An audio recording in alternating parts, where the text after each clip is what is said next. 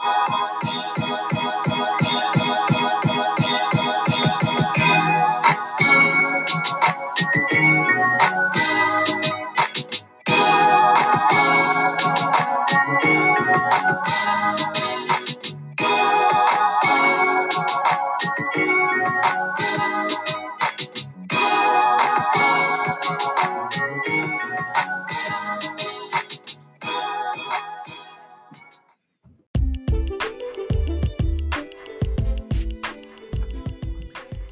Hey, what's up, you guys? And thank you for joining me for another episode of The Words That Spoke to My Soul, The Beautiful Ones, edited by Dan. Is it Pippenbring or Pipenbring? Something like that. I don't know. With a sprinkle of Prince. um, now, The Beautiful Ones was my sele- or the selection for October's Our Story read. However, I didn't get to it until December, but that is okay because I still completed it. Now, this is supposed to be a memoir. I say supposed to be because, of course, unfortunately, we know Prince passed in uh, 2016. So he really didn't get a chance to complete the project. However, after some negotiations and things like that, the project continued. Um, now, I will say I enjoyed the book. I really did. However, depending on your level of fandom, will determine if you either loved it or if you were just like, ah I don't know where you're going to fall in that spectrum, but yeah. Now, I will warn you. I, this I believe you must know. The introduction is ridiculously long. Like, bro. I'm like, okay. And that's kind of what really took me a while to get through it because the introduction was so, so, so, so long. I'm like, what in the world? Anyway, but um after reading the introduction, I kind of understood why it was as long as it was. And um, then you kind of get into the book. And like I said, you get a little bit of Prince's words specifically for the part that he was able to participate in. Um, unfortunately, um, like I said, he did not complete the project. So I don't know if it would ever be what you know the biggest fan of Prince would want because unfortunately he didn't participate in the entire project. Um man, I don't know.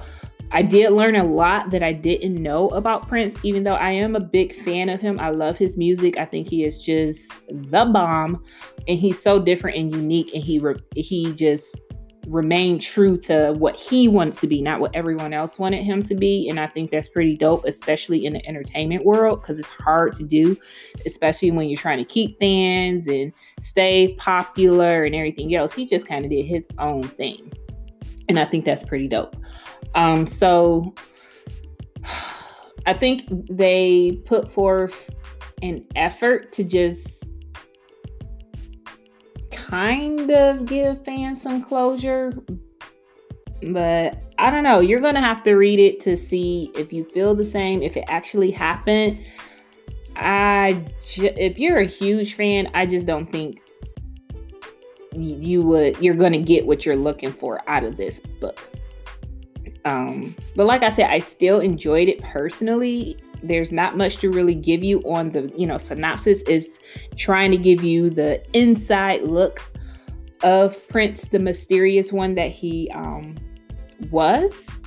Um you know i kind of feel as if the world was conspiring to protect his mysteriousness. I don't know.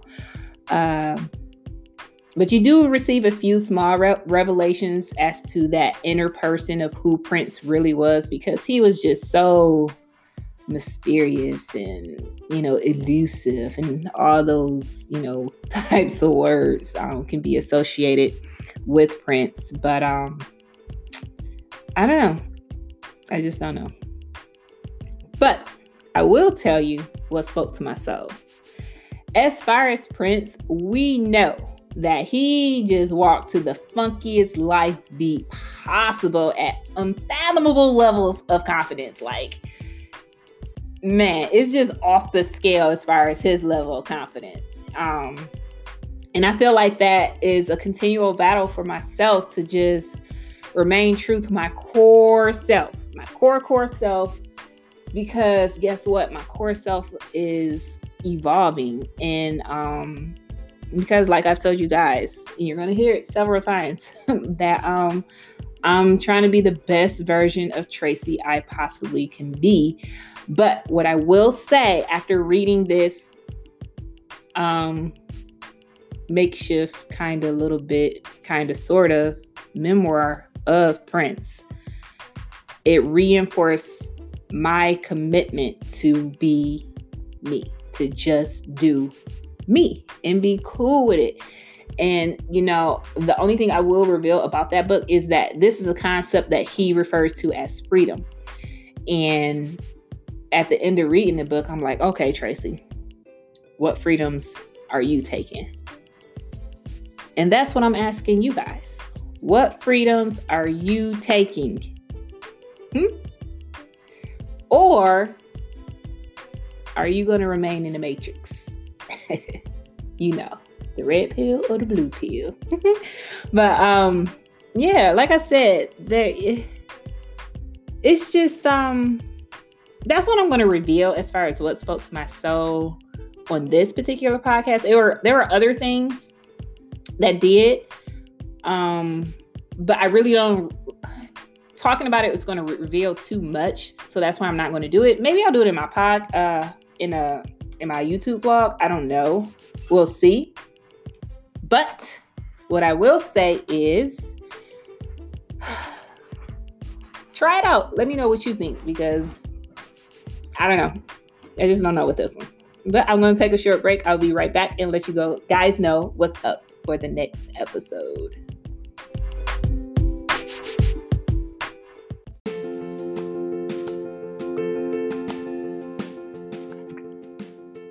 All right, all right, all right, all right. Guess what, guys? We are caught up for 2019. I am so super excited. I'm so proud of myself because I didn't think I was going to be able to do it, but I did it without being stressed out. That is an accomplishment. um, so we are moving right along to uh, our December reads. This is the Our Story selection um, Free Cyntoia My Search for Redemption in the American Prison System by Cyntoia Brown Long, um, along with uh, Bethany Mauger. So, hopefully, you guys will join me for that episode because that one was a that one was a doozy. So, join me for that one, okay?